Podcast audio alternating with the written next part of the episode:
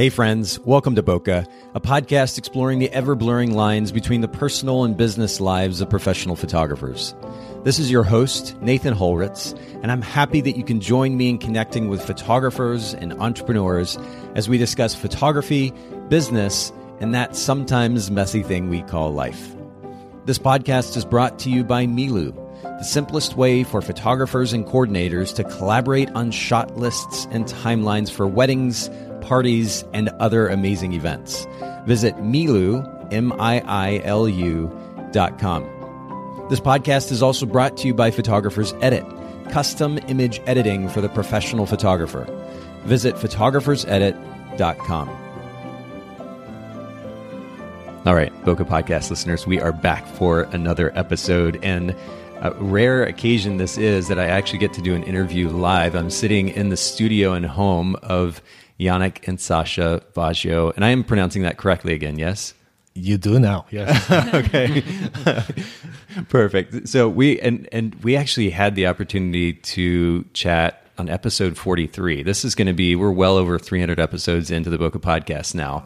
Um, you all came on, you were kind enough, gracious enough to come on the show early on, and we talked at that time about what it was like to move into a new market, because you had, you had moved into San Diego market at that point, yes?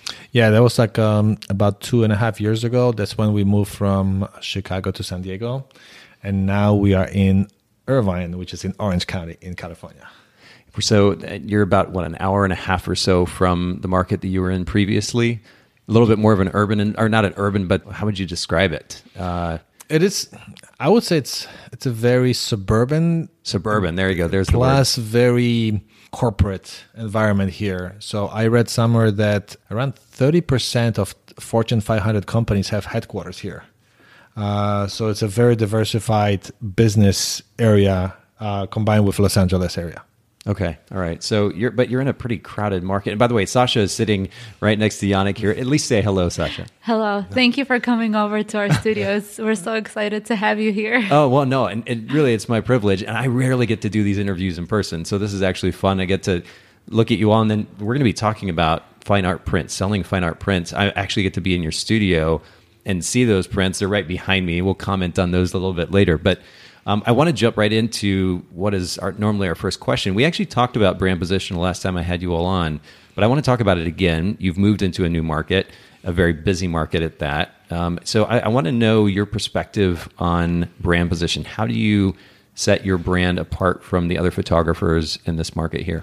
So I think overall, we would like to be, or we want to be positioned slightly in the upper middle range in terms of the the pricing, but this is, you know, purely from the pricing perspective. But you know what we focus on primarily is on the overall experience, from the moment when somebody reaches, reaches out to us, when they come to our studio, we have the conversation. You know, we often meet and go outside our own way to meet with the, with our couples uh, or families to make sure that they are happy with everything, with the whole uh, experience. And then we invite them over multiple times to see the photos, to select the photos that they want to get printed. And then we often deliver the prints and even the electronic files, the U S B drive, in person. Really? Okay. But you, you mentioned the word experience, and we were actually having a conversation about this before we started recording, mm-hmm. the significance of experience, especially as technology continues to, uh, well, I guess move forward and enable the consumer to become a photographer, to shoot a decent picture.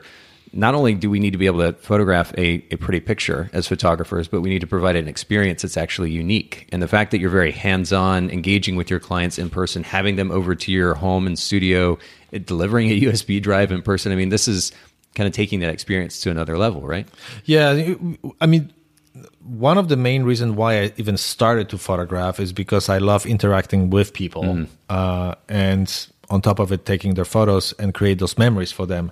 So for me, the whole interaction with people is just a natural way of dealing with the people that I photograph. So yeah, so you know, we want to make sure that they just look at their photos not from the perspective solely of a, oh, it's a beautiful photo, technically mm. perfect, mm-hmm. great colors, mm-hmm. but it brings memories of being photographed, or the moment that we're at, you know, like whether it's a wedding, so it was their wedding day and they have more emotional attachment to those photos versus just a technically perfect photo. Yes. Well, and again, that goes back to the experience. I mean, and I've mentioned this in the podcast before, but I've, who knows how many times I had clients or friends or family of clients come up to me at a wedding.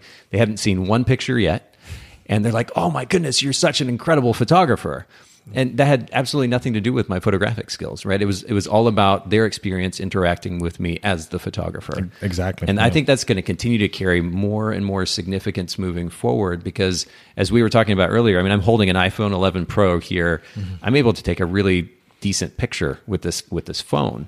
So we're going to have to be able to do more than just take a good picture. We're going to have to be able to provide a unique experience that they're willing to pay that premium dollar for. And I think that's so important. So I love that you emphasize the experience. Are you able to communicate that on your website? If somebody comes to your website, they, they, they're learning about your brand for the first time. How do you communicate the significance of that experience to them? So this is a very good point. I mean, this is still um, a work in progress for us in terms of conveying the, the whole experience with us. I mean, we try to do it through uh, various articles or, you know, versus, I mean, um, and also the um, information, how the whole process works with us. Uh, one thing that is outstanding for us uh, is to actually create videos about the process that we that we taking our couples through or families. And then the second part, and this is something that Sasha and I um, have been uh, planning and has started to work on, is the whole series of videos about our tips to wedding couples, you know, from how to prepare your room for getting ready on the wedding day, as you know, or just basically how to choose your wedding planner or how to even choose your photographer. So we want to have a whole series of videos, and makes it that we hope that this will make the experience even more personal with us. So by the time they come to our studio and meet us, they will, you know, they will know us a little bit better already. Well, and I have to say, I mean, and I mentioned this on, on the previous episode that I hosted you all on, you're you're so engaging. I, I love your, your personalities. You're easy to talk to. You're fun to talk to. You're excited about what you do. The, the, the chemistry between the two of you is great. I mean, that makes such a big difference in, again, that client or potential client's experience. But then if you're able to communicate that or convey that effectively using video, I'm, I'm sure you'll convert clients even more effectively. So uh, it's funny that you mentioned the um, the previous podcast that we had. A few weeks ago, I photographed a wedding in um, Los Angeles. No, it was actually here in Orange County. And the photographer that I photographed with, uh, this was the first time that we worked together. Okay. And when she came over, she she knew because that... Because I'm on bed rest. Yeah. Because, uh, and then she knew that Sasha is in bed rest right now because Sasha is uh, almost ready to give birth. So she gave me a pack of gummy bears for my wife because she listened to the podcast, you know, our first podcast. And then Sasha mentioned, you know, at that podcast that her favorite thing in the world are gummy bears. Nice. So the- they still are. They still are. So that would be the, it, we've, we've begun asking a question pretty regularly. I know we got into it in that first episode, but what is what is that thing that enables you to be a better photographer, the unique thing in your camera bag? And it would still be the gummy bears for you, Sasha. I actually have a gummy bear glass jar in my camera, the lens part of my camera bag. A glass jar? You get yeah. fancy with it. Wow. Yeah. Okay. Thank you, Weston Milwaukee Hotel, for feeding me when I was hungry. The other thing that I, I wanted to, and this is kind of a segue really into another one of my questions for you that has to do with books, interesting books. But uh, I see a book right there, and, and it's, it says How to Write Copy That Sells. Uh, I have to say, there are not a lot of photographers' websites that I've gone to where I'm really impressed with the copy. Many times, in fact, I'm even kind of bored. Um, you actually have a lot of copy on your website, but for some reason it's compelling. And I'm, I'm not sure if maybe you're you're applying some of the techniques that you that you learned in this particular book. But when we talk about the idea of communicating the significance of your brand position and the experience the client's going to get, were you applying some of the principles from that book? Uh, absolutely. And I can't take too much of the credit on uh, on the copy that is on our website because it's mainly Sasha who writes. Maybe sometimes I'll maybe put the first draft and then Sasha corrects me. Sometimes Sasha put the first draft and then we read it correctly, and you know, and I make some changes. But Sasha's really the the main brain behind uh, most of the copy. But lately, and this is part of uh, the experience that we have with our couples, one of our bride Carrie, who we photographed last year in La Jolla, she actually became the writer for us. Really? Yeah. Okay. So uh, she's super excited about it, and her writing, you know, she read all our articles and made sure that when she writes, it's the same style as we write. So she became automatically a part of our team. And like the last two or three articles that we posted, basically I gave her all the ideas that I have in my head, the random thoughts, and then she puts it into words that follow our style. Interesting. And she puts she puts a twist on it from a bride's or a past bride's perspective, which is really nice because I feel like when Yannick and I were writing, we were mostly writing from a photographer's perspective, even though we got married ourselves, but we're part of the industry, so sure. We're kind of in a haze. Yeah, it's easy to kind of blinders on and not really think from the perspective of the bride. You're right. Like, but I, I'm curious, though, with that book, and maybe, Sasha, you can comment on this as well. And, and this will be a good segue into my the question that I normally ask about a favorite business book. But this this book, How to Write Copy That Sells, is by Ray Edwards. Is there a principle or two that you learned from that that, that, that you can remember that stands out that you were able to implement in, in helping write some of the copy on your site? I think for me, for before, was writing from my own perspective. Okay. Like what I wanted to communicate to the people that are reading it. Uh, this book helped us to put ourselves in the shoes of people reading it uh, and trying to understand what situation they are in and what is their problem and how what you know what we can do to sol- to solve that problem, and then what is the process of doing it. Huh. Uh, so so that you know so that book actually you know helped us a lot in you know write in writing from that perspective versus just having, hey, we have all this information, listen to us. Yeah, which I'm I'm so glad that you said that, because a lot of the copy that you do see on photographers' websites is kind of ego-driven. It's like ta- talking about me and the things that I've done and accomplished and how I feel and what my favorite food is. And, and at some point, I can't help but think that the, that client's just going to get so bored because they don't care about all this stuff, right? They want to know how you're going to add value to their life. And you can't do that as effectively if you're not thinking from their perspective. Yeah, I think, you know, the, I think over the years, and, you know, if you listen... Uh, to a lot of educational videos or conferences, you know, in the last, I would say, five to ten years, there's a lot of focus on photographers becoming the rock stars or being the most interesting people in the world. And, you know, other people, the educators were teaching other photographers that we are all super interesting and we just have to tell other people how interesting we are. Yeah. Uh, yeah. I mean, I agree. We all have our own stories, yes, but yes. You know, we have to think more about our couples or families and where is their perspective versus how cool we are. Yeah, I love it. And that sums it up beautifully. Or or I think at one point in our business, more in the beginning, we were writing more for like S E O purposes, so ah.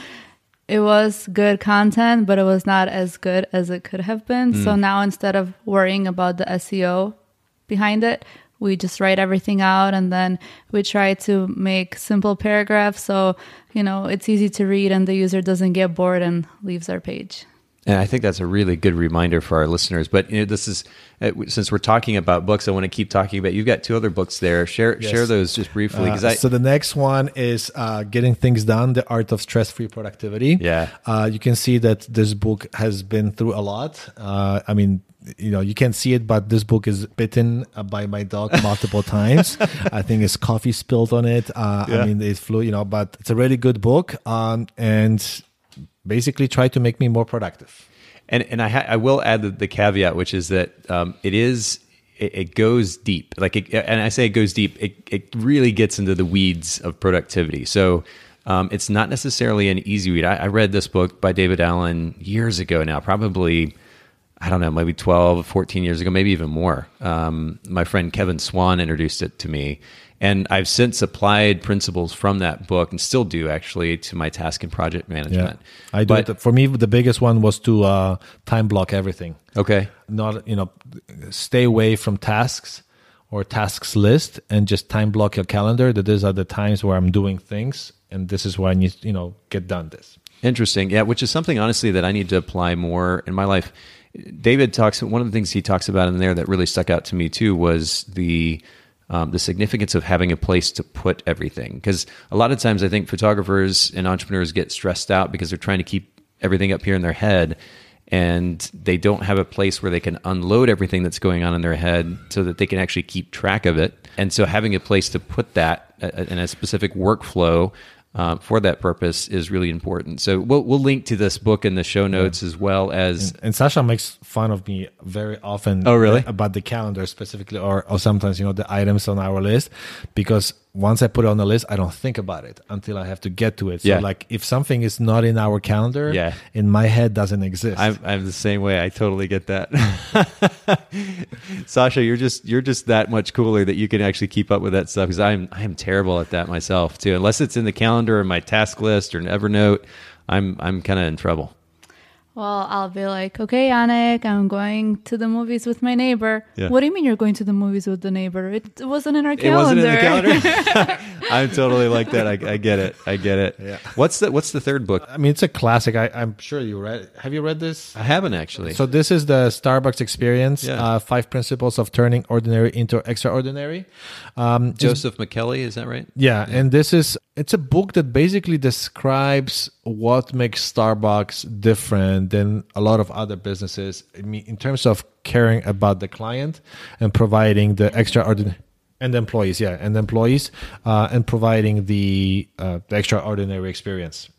Um, so a lot of the stuff that, you know, Starbucks does through the through the experience, I think we can implement, you know, through photography as a business, because those are very kind of generic principles that, you know, that any business can apply.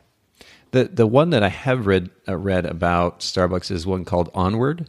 Yeah, we have that one as by well. Howard Schultz. Yeah, yeah. And that was a pretty fascinating insight too into that. One of the things that really stuck out to me about that ties into this customer experience that you were talking about, which is kind of having a mission, an underlying mission that drives what you do, that goes beyond just doing business, and the significant impact that that can make on the way that you do business, which ultimately has its its benefits. But the Starbucks Experience. So we'll we'll link to all three of these books actually in the show notes. And for those of you listening in, if you go to Bokeh, B O K E H podcast dot com, uh, there is going to be a wealth of resources from this conversation, from other episodes as well. You can look at the show notes there. We'll link to these books probably on Amazon, so you can find them really easily. But I want to keep going because we have a lot to cover, and and uh, we, what we really need to do is get to sushi afterwards, right? Absolutely. That that's the priority here. So uh, let's keep going here. But talk to me just very briefly. You've been in business now for how long uh, total? So I started the business about ten years ago. And Sasha, you were were you photographing at the same time?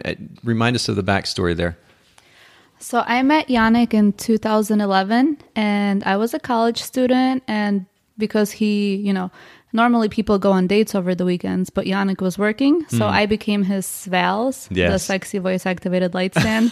That's uh, right. You talked about this in the last episode. So that was fun for a few years, yeah. but then people, like wedding guests, were always telling me they feel sorry for me, so I'm like, Yannick, I can do more. Yeah. So then we started to shoot together mm. as a first boyfriend and girlfriend, and now as a husband and wife team. So in business now, then roughly you said for ten years and two thousand eleven. So you came along a few years into that, quite a bit of experience between the two of you. What would you say is one of the most important lessons that you've learned as a business owner that you would be quickest to share with a fellow photographer? I, I think one, to understand your business financially. Hmm. Uh, I think a lot of you know photographers as small business owners kind of don't run the financials properly. They kind of like, they don't know where the money goes and they don't know how the money comes in. Yeah. Uh, so running your financials in a tight manner is very important.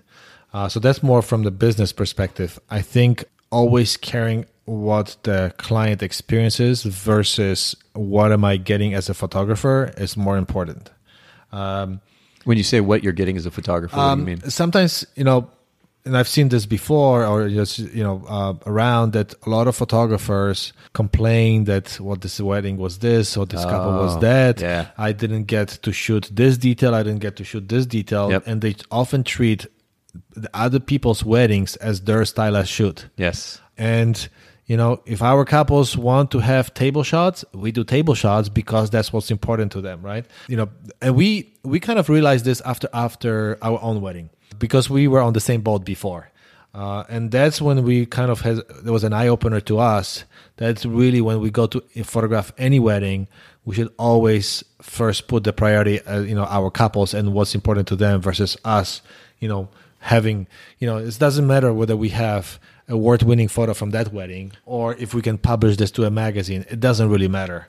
Uh, this is extra bonus, you know, like, you know, if it happens, it happens. But, you know, if the client is happy, that's really the number one priority. Uh, which is back to that experience again. Yeah, Sa- Sasha, you were going to say yeah, something. Yeah, and also just back to, you know, since we've had this business together for over ten years now. The other thing is just to constantly make sure that you're evolving and growing with your business. Mm. So Yannick and I, we get new samples of our wedding albums and our prints every year. And we just try to look at our business from an outside perspective and see what needs to be done differently or what we can grow more with. That's so good. The keeping the open mind, but it all ties back to this, uh, the importance of kind of setting aside our ego, right? I mean, you talk about the photographer making it about them, and that really does get in the way of serving the client best. It also gets in the way of being able to learn, to continue to grow, like you were pointing out, Sasha. So this is, yeah, these are really, really good reminders. Um, talk to me about time. Because, um, I mean, first of all, your parents, not only have a little one, Savannah now, but you've got another one on the way.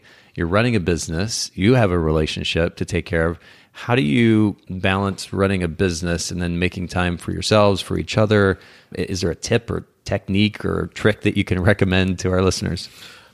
Well, I think, you know, as I mentioned before, the time blocking is very important. Uh, Sasha's yeah. smiling in the background. She's going to make fun of you again. I think that, you know, the the dedicating the time when you are doing business and dedicated time when you're just focusing on family is very important. It doesn't have to be solid eight hours, you know, straight hours, yeah. um, you know, during the day, but you should have those hours blocked so that, one, you don't feel guilty, you know, when you work, and then you don't feel guilty when you spend time with your family. Yeah, that's a great point. And I, I think that the, the simple idea that, I mean, it, it's such a simple concept, right? All you, we have work time, we have play time, or we have relationship, we have family time. And and I like the way that you put it. You don't have to feel guilty doing either one. You, exactly. you put the time yeah. and the effort. You go hard with work, you go hard with family time or, yeah. or play time or whatever you want to call it. But but I think that simple principle, if we actually apply it consistently, would make a big difference. But it's easy, mm-hmm. especially with these phones, to get distracted constantly in one direction or the other, right? Way too easy. Yes, way too easy. But, you know, that... Um, Besides, you know, dedicating time to work, it's very important to have the proper tools to automate things that just takes time, uh, or to outsource uh, things if you can make spend your time more productively. So automation is something that we've not talked a lot about on the podcast. Can you give one example of some, something that you automate? So one, you know, so we also have a headshot business. Uh, so we use Acuity scheduling for all scheduling of the headshots, and we expanded the use of it to schedule all our wedding consultations, uh, whether it's a phone call, a phone call, or, or in person. We use Acuity uh, to schedule all our meetings. Then we use FollowUp dot c c. It's an add-on to Chrome. So this is basically to follow up on any on all the emails. Uh, so I don't have to remember, you know, did I follow up with that person or not? I just, you know, set those reminders and those emails pop up to me when needed. Is uh, that similar to Boomerang? Have you used yes, Boomerang? Is Boomer, I, we use sometimes Boomerang. The only advantage of Boomerang versus FollowUp dot c c is that Boomerang, you can Boomerang an email without replying to it. FollowUp dot c c, you have to reply to that email. Oh, I see. It. But FollowUp dot c c is... is It's uh it's a premium add-on, but it's very powerful. Okay, it's extremely powerful. Uh, you know, it has a lot of you know features that we use a lot. You know, like uh, it, it was definitely a big time saver. And then we use two add-ons to like a pre uh, written emails through Gmail, and then we use Tave. A lot of automation in Tave for tasks, for emails, uh, for templates, et cetera. Okay. Yeah, we, we were talking, and I actually I pulled up acuity scheduling dot com, and uh, I, they, they say Acuity Scheduling is your online assistant working twenty-four seven to fill your schedule. It really is nice that, I mean, we're in two thousand nineteen. There are tools like this out there that don't cost a whole lot. Exactly. That can yeah. really automate a lot of our workflow. I, I use Calendly to schedule my appointments. Again, the, the amount of hours that I've saved in the last couple of years using that tool is just mind-blowing, because I don't have to have that mundane, kind of monotonous, tedious back and forth via email or text message. Hey, can we do this? Sure. When are you available? Uh, this day, but at this time. Oh, but that doesn't work for me. What's in, and then the back and forth, and you just waste so much time doing that kind of thing. Yeah. And now I actually have a shortcut set up, uh, both on my phone and on my computer. I just type in a quick shortcut, and it generates the link to my Calendly calendar, and I can just text that or email yeah. that or send it to somebody, and they can just go in and grab a, a time to get on a call or to do a podcast interview or whatever it is. Yeah, we have the uh, – what I'm using is the I, – I don't know how exactly the pronunciation. I think Bitly. B I T yeah, absolutely. Yeah. So I, I created those short, shortened U R Ls, every type of a meeting. So I can, let's say, Bitly slash uh, Vasha wedding consultation, and that's my, you know, to schedule Vasha consultation or Vasha phone call, that will be the phone call with me. That's perfect. Yeah. And these, these tools, one of the things I've said before, if you do a, a Google search for any kind of reactive task, that busy work that you do, you can likely in two thousand nineteen find either a, a piece of software or a service that will do that, that busy work for you. Okay. And these are some great examples of, of those types of tools. So make sure you take advantage. We'll link to all these resources in the show notes. Again, let's just kind of keep moving here. Talk to me, and, and we actually alluded to this earlier, the most unusual item in your camera bag. Now, we already talked about gummy bears. Is there anything else that pops to mind that might be, you know, aside from a camera body or lens, uh, that makes a big difference in your ability as a photographer? I always have Altoids, but... Oh, yeah. I'm a little obsessed with mints myself. But that's just... I, I don't know if it's unusual or just should be, you know, every photographer's, you know, bag, but um, I always have it. And do, Yannick has a lube. I don't know, not any, a loop. So, yeah, uh, but not I anymore. Just, I just make fun of him because it, he's always like, Sasha, can you take the lube out of the bag? Okay, but you need to give a little context to that because everybody's going to be like, what in the world are they talking about? So for for those uh, that cannot read, my, I mean, I understand my accent properly, it's L O U P E, loop. uh, but sometimes I may have, you know, I may have said it like as loop, but, uh, you know, um, but anyway, I don't use it that much anymore because I switched to Canon E O S R, the mirrorless camera. Ah, okay. So I can see my photos now in the viewfinder after taking it, and I don't have to look at the, and you don't have the to big use screen. Lube. Yes. Okay. That's too funny. Well, let's let's jump into this conversation about print. Um, mm-hmm. This is honestly not something we've talked about a lot in the podcast, and I think honestly it's it's largely because prints just aren't a popular thing to to sell, or mm-hmm. as popular anyway as they used to be. You have the convenience of digital files. Talk to me. I mean, what's your perspective about where the industry is at right now with prints versus digital files? So I was always fascinated by prints um, as a photographer. So for me, always the, the photo was not fully done until it was printed. But um, I have to give credit to other people here, why, you know, how they changed our business. So two people is uh, Steve Saperito, Saperito from Australia. Uh, he definitely uh, changed our business, how we operate, and then uh, focus on on experience and also on the prints or the wall art and products. Um, and then second person is uh, Maureen from uh, GraphiStudio. Uh, she's been our partner for the last, I, I think, ten years uh, with different products. And thanks to GraphiStudio and everything they offer and the, our partnership, that's how we can offer the best to our clients. So, but from the print perspective, um, I think because we have so many electronic photos bombarded, bombarding us from all the different directions, I think when people come to our studio and see beautifully printed uh, photos, uh, they are in much more awe than they were in the past hmm. because it's so unusual. They're just not used to having or seeing a photo printed. So I think this has even a greater impact on people than it had in the past. So, you know, a lot, I know a lot of people complain that we're getting into this electronic, you know, age of photos, but to us, it's actually an opportunity to provide even greater experience to our client because they're just not used to it. Interesting. Okay. Now, on your website, it says, and this is a quote actually from your site, a few Christmases ago, Yannick's father shared a wedding photograph from Yannick's grandparents' wedding. The spark he got from seeing that photo is what inspires him to share the power of print with people. Can you tell us a little bit more about that image and kind of what your experience was with that? Yeah, and actually, you know, I just, when you send me this text, I realized that this is a small typo. It's not grandparents, but it's actually great grandparents. Great, okay, wow. Yeah, um, so likely, you know, uh, in our family, there was a history of, I guess, valuing photography and preserving them. So, you know, we had a good number of photos of our family of, you know, great grandparents, and even for, I mean, the one generation's back, we have some photos, but those photos back then, it, it was very interesting. It's like half photo, half painting. They were painting the photo. Really? Uh, and those photos look very interesting. It's like kind of like, it's a very weird, you know, uh, kind of format because it's it's not a painting, it's, but it's not a photo, but it's kind of a combination of two. Yeah. Um, but that, what year did they get married in? Do you know? I think this was, I think late late nineteenth century, I believe. Wow. Yeah. Uh, you know, so like, you know, um, eighteen ninety something, you know.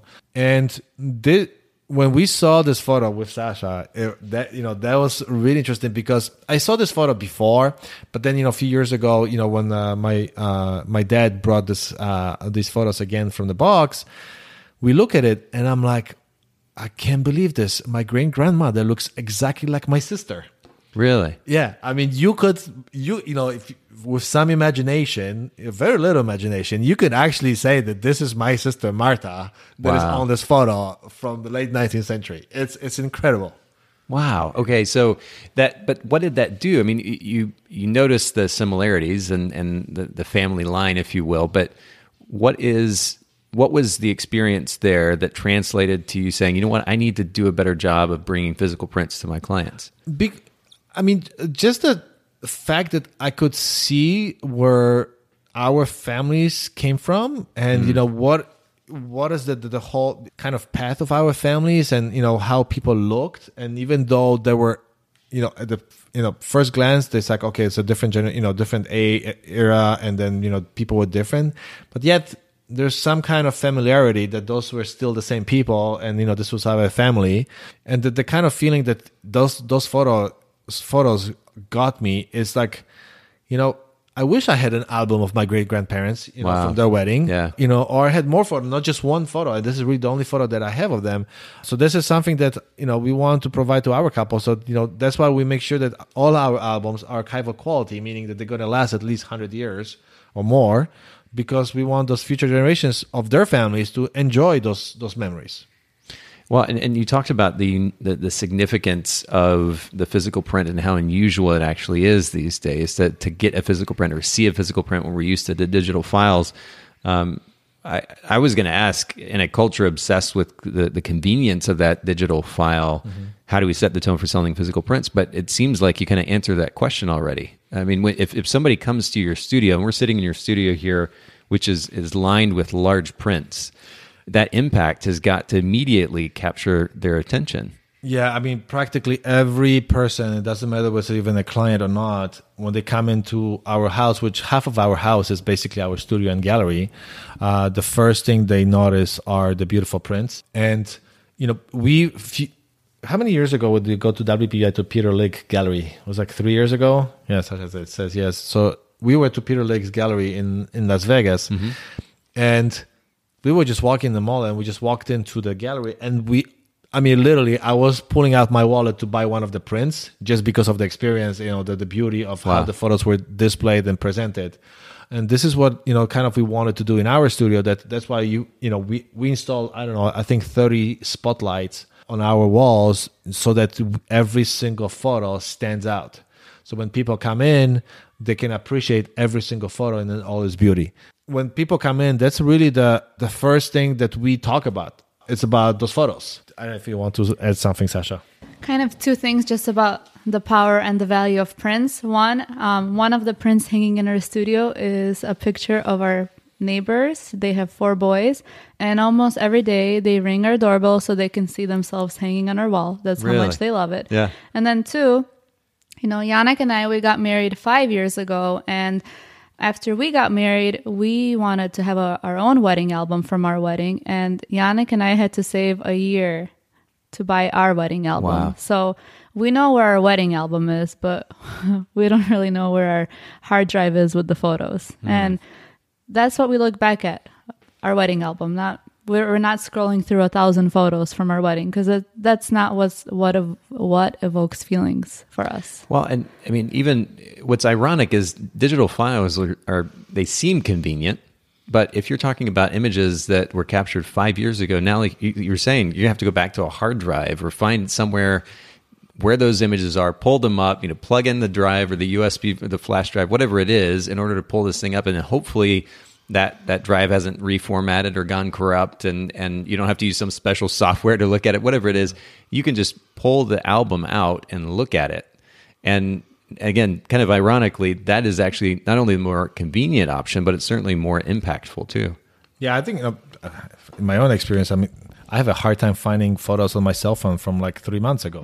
It's you know? True, yeah. You know, and especially like a lot of the photos now, even with Sasha, I mean, sometimes we just send to each other photos through like, I don't know, Facebook Messenger, and try to find those photos after a few months. It's impossible. It's a know? great point. Yeah, it's a really great point. Well, so when when it comes to working with your clients, I mean, if you, they're coming to your office, your studio, there's a significant impact in actually seeing those prints. But I'm assuming that your whole workflow, really, from the first meeting, obviously, to the shoot, to the viewing, it all sets them up for a print sale. Um, so I'm wondering if you can just kind of briefly walk us through what that client interaction looks like from start to finish in order to set up the, that sale of the print. Um, yeah, so whether it's wedding or family, the the workflow is similar, but there's some differences. Obviously, with wedding uh, photography, we have a lot more touch points with our couples throughout the whole process. So we talk about those prints, you know, when they come in the first time, we talk about those, you know, from the beginning, before they even like book us, you know, for their wedding. They know that the end results will be, you know, some albums or some wall art or some, you know, some prints. Um, and also when we have our collections, our wedding photography collections, we don't include a specific Uh, item in our collection. So we don't include like a, a specific album. We just have a print credit. So they can decide what they want to do with this print credit, and then just, you know, either just use it fully or just uh, use it as, as a partial payment for everything they order. But it's up to them what they want to order. So that goes through the initial conversation. When we do the engagement session, we invite them after the engagement session to see the photos as well. I would say majority of our couples already buy prints from their engagement session, either for their own home to display or to uh, to display at the reception. And then after the wedding, we invite them again to our studio, and that's when they decide to either on album or wall art. Uh, when it comes to families, we def you know, and this is something we learned from Steve Saperito, is to have the conversation with the families before the session, to learn about them and what they love about each other, so that when we photograph those families, we already we kind of know what we want to capture, mm. and we know their dynamics, so that when they see those photos, it's not just our perspective ah. of on, on their families, yeah. it's really more how they see or how they love each other. Mm. And that's that's you know that's part of the of them being more emotionally engaged with those photos. So then when they're looking at those photos and they're emotionally engaged, the money is, you know, question is just secondary, because they, they value what, you know, what they see and, you know, how much those photos will mean to them. And um, going back to how you mentioned that we, you know, take the time to get to know families and what they value, we do the same thing with our wedding couple. So besides just focusing on the on our wedding couple, we want to know, besides also their parents, who are the most important people in their lives, mm. and who do we need to focus on on mm. the wedding day? Because, you know, maybe their parents are going to come and buy their own wedding album from us. Uh, that has happened many times. So besides giving them an experience, they get a lot of homework with sending us mugshots and descriptions. Really? Of every- I was going to ask, like, what kind of questions you ask them in order to get that kind of information, but you're saying mugshots and descriptions. What do you mean by that? Yeah, so people send us actual pictures of faces okay. of the people that are important in their lives. Okay. If they are overachievers, which we prefer, mm-hmm. we get the name and then a little story about them, so that wow. even when we see them on the wedding day, we're like, hey, Bob, I know you like chocolate. Let's talk about chocolate. Or, you yeah. know, we always, for us, it's always important to make a connection as soon as we can with people, because at the end of the day, if somebody's going to be calling us photographer on the wedding day, then we know we didn't do our job properly. Wow. Wow. So you've, I mean, that just sets you up. I mean, we talked about the significance of experience earlier. That sets you up to provide a level of experience that goes way beyond what the average photographer is providing, certainly, because, you know, not just the couple, for example, but the family members, and not just family members, but the details about the family members. And you can speak to them and relate to them in a way that, again, most photographers wouldn't be able to. That's huge. So then what is that? How does that translate to the sales session after the fact? So it's really important. I mean, we're we're kind of breezing over this, but we could probably spend a whole episode talking about how you get to know these couples. I, I want our listeners to make sure they, they don't breeze over it. They, they pay attention to that, because that's really, really huge. But then they come to a sales session afterwards, and you do these in-person sales sessions with every client. Is that right? Every single client. Yeah. Okay. I mean, if it's, um, a more distant client, we do it over Skype through video. But yeah, every single client goes to our meeting to decide what they would like to get, you know, from their wedding or from their family session or uh, um, portrait session, for that matter. So when they come over, what do you kind of set the scene with? I mean, what what is that whole? I'm just I want to create a really vivid picture for our listeners. As to, and we're sitting in a really nice space, by the way, for everybody listening in. We've got a nice couch here, a comfortable couch, big couch, plenty of space for lots of people to come hang out.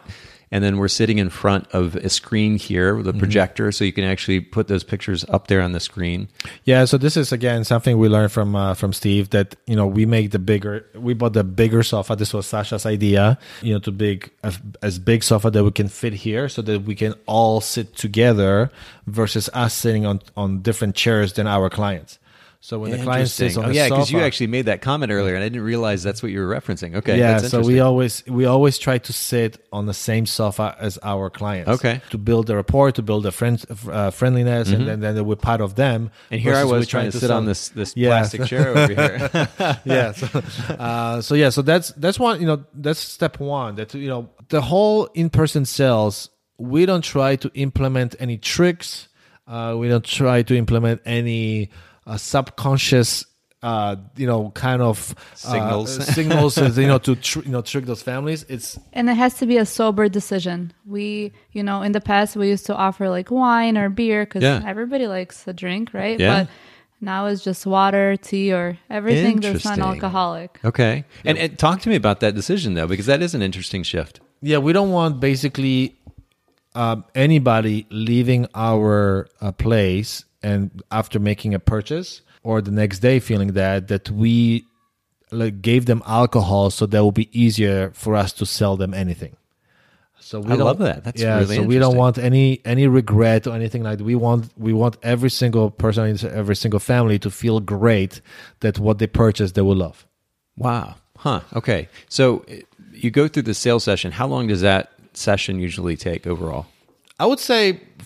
From an hour to two hours. Okay, and they're they're viewing the pictures on the screen, and then are are you having them make note of what image they want to order a print from? How do you do that? So we use the software ProSelect. Okay, and so everything you know that we do through the sales process, we actually categorize those photos and move to different folders, and uh, you know go through the selection together until they decide what they want to purchase. We actually one of the reasons why we have the projector on the wall is so that we can display those photos in an environment that they would look, you know, that's how they were going to be uh, hang on the wall versus just a T V, because we want to get away from that electronic format. I mean, it's still yeah. a projector, but sure. it's but it's still projected now on the wall versus right on the wall. Just displayed yeah. by a you know television or a monitor. And and by the way, in a very realistic size too. I mean, if you had a, a big ninety inch uh, screen up there, it might seem a little bit unrealistic, but it's, I don't know, maybe what, a fifty inch, sixty inch wide? And and do you set, you set the, the images up there in different formats so they can see what that looks like? How does Yeah, so, you know, the ProSelect is actually pretty cool that you can actually measure, you can calibrate the projector. So, you know, whatever the inch is, you know, on the projector is actually an inch what the software is showing. So we can actually do one-to-one. So, for example, if wow. somebody buys the twenty by thirty, we can show them exactly how twenty by thirty that's will look cool. on the wall. Okay. So that's, you know, so that kind of helps, you know, to kind of visualize it, you know, as well. And then we can do different sets, you know, because we sell, uh, I mean, we offer sets of photos, so we can do them through our software as well. So, and and just one other question briefly. Mm-hmm. You talked to me earlier off air about how you price, you kind of shifted the way that you're pricing your sessions. Uh, for the sake of encouraging those print sales. Can you explain that a little bit? Yeah, so lately we uh, actually reduced the prices of our sessions, pretty low price, but then it just covers the session. And we're open, you know, to our clients that this is just uh, the fee for our session, but everything, you know, will be purchased when they come back. Or uh, for families, actually, they purchase everything right after the session. So for families, you know, we photograph them, then they have a half an hour to forty-five minute break when we process all the photos. They can go to the park around with the kids here, and they come back after forty-five minutes, and that's when we show them the photos, and then we make the purchase. So they don't even have to get home, you know, go home after the session. They they wow. basically right away buy the photos, you know, from our session. Wow. Okay. One last question. Because Sasha is just dying for some sushi. I can tell. She's got that look in her face. She's like, Nate, stop talking already. One last question for, for both of you. Prints. And, and I'm asking this really for our audience because I know the answer. You were actually explaining it to me earlier. But do you print your own prints or do you have somebody else do it? Uh, so, so both. So we actually have a brand, Vasha Masterprint, uh, where we focus on providing prints to other photographers. Uh, but the, we mainly focus on competition prints. Uh, so whether it's for P P A's I P C or W P P I competition, uh, we offer editing and printing and matting for the competitions. So that, so that's, those are the prints that we make ourselves. Wow. For our clients, majority, I would say ninety percent of the prints that we provide to our clients, we print them through GraphiStudio. And one of the reasons why we use GraphiStudio is one, we have uh, almost ten years of partnership with them. But a few years ago, they bought the Dream Labo five thousand printer from Canon. It's like a half a million dollar printer that, you know, I did all the research about this printer when it came out. And what I love a lot about it is one, It it supports Adobe R G B color space in terms of, you know, for printing. So right. You can... As opposed to having to convert to C M Y K and send it to... Yeah, right? And then a lot, most of the labs, they just are required to send the files in sRGB color space. Okay. And this is a much smaller spa- color space than Adobe R G B. Um, and also the density of the uh, the p- uh, printing points on, on the printer. It actually prints at three thousand D P I. Okay. Versus a two hundred to three hundred regular D P I that all the other printers have. So you can see this in sharpness, in color, uh, vibrancy, uh, and, you know, just contrast of those photos is just incredible. So they actually bought a second printer now, so they have two of them now, and we basically, all the printing needs, we always go through GraphiStudio right now. So.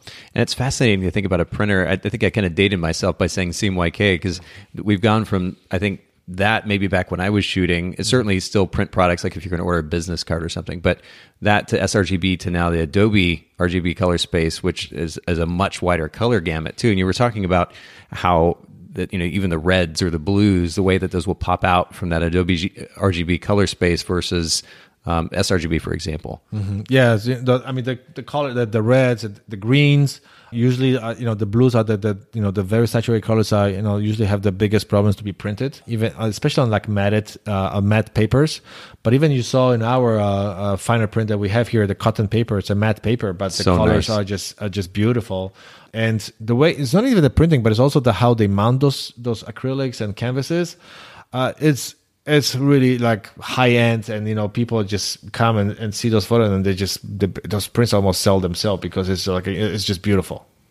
Well, I think just to go back to what you were saying to kind of sum up our conversation uh, very briefly, the significance of offering something unique. Uh, I mean, we talk about creating a, a wonderful experience for our clients. How can we create a wonderful experience for our clients? Part of that is through offering something unique, and It's it's weird to say, but offering prints, fine art prints, and especially in the way that you do here, is actually something unique. It's something that if we want to up the ante as professional photographers and continue to be able to maintain that premium that we charge, mm-hmm. it's it's something that we can do. And of course, there's this wonderful end benefit, which is that you can encourage that client to be able to, to to purchase something that will help their family legacy and history live on, and for other people to have the similar experience like you did looking at your great-grandparents' picture. It's a really, really beautiful thing. I, I really appreciate both of you making time to share and and um, but your insight and your experience and and your energy. I think you've got so much energy, Yannick, that it was actually like gener- literally generating feedback in the mic here as we were talking. I mean, that's the kind of energy that you're exuding. But I really Magnetic appreciate you. Field here. I really appreciate you having me here in your studio, and I, I want to make sure our listeners can find you online. So just briefly share social media, website, and and and any of the education that you're also offering as well, workshops or so forth that you're going to be speaking at. Uh, yes. So um, on Instagram, we have two. So it's Vasho, so W A S I O. And then for our headshots and portraits, it's Vasho Faces, which is W A S I O underscore faces. Uh, and on YouTube, I'm under Yannick Vaggio, and Vaggio is spelled W A S I O. You just have to Google W A S I O. You will see where we live, yeah. What we look like, what our family looks like. You will know everything. Just there's not many W A S I Os out there. It's true. I, I, I there, there. If you were to, yeah, if you're due to Google search for Holritz, it's this kind of a similar situation too. I think there's maybe like ten families in the whole U S. So Yeah, well, Google W A S I O, but we will also link to these, uh, the website, the social media in the show notes. And and do mention briefly some of the education. I mean, I know you know you're on YouTube, mm-hmm. but um, are you going to be speaking at conferences coming up as well, doing any other teaching? I don't have anything right, right now planned. I mean, edu- um, teaching is just for me a fun activity. Okay. So if something comes up, I'll do it. Yeah. It's not where I focus. Uh, I want to help other photographers all the time, but right now I don't have anything planned. But you know, something I'll just you know sign up to our newsletter, and you know we'll be sharing it. Or if you just have a question, Yannick is always checking his email, so you can you can email us anytime, and Yannick will be more than happy to answer any questions anybody has. And then that's just is that info at or what's the best email they can reach you at? Yeah, info at vasha photography dot com. Boom. There you go. All right. Well, thank you guys so much for making time for the Bokeh Podcast again. Thank you so much for riding your motorcycle from San Diego to the O C. Yeah. Oh, no, it was my privilege. And actually, uh, just to kind of break the fourth wall here of our listeners, Yannick and I are going to actually jump on the motorcycles tomorrow and go riding. We've been talking about doing this literally for years now. Yeah. I finally so got to make it happen. Yeah. I, it's going to be quite the stark contrast. Yannick is on this this beautiful B M W. I'm on uh, a very large Harley Cruiser. We're going to be trying to ride together. This is going to be quite interesting. Yeah, it will be quite. But we go to the mountains for some curvy roads tomorrow.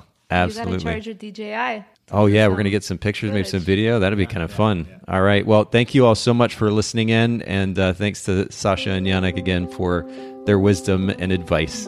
Thank you. Thank you so much for listening to the Bokeh Podcast. Will you let us know what you thought by leaving a review of the podcast in the Apple Podcast app? And I'd love to hear from you personally with your thoughts about the podcast and suggestions about future topics and guests for the show. My email is nathan at photographers edit dot com.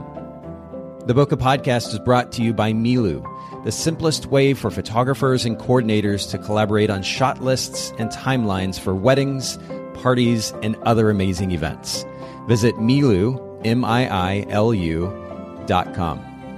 This podcast is also brought to you by Photographers Edit, custom image editing for the professional photographer. Visit photographers edit dot com.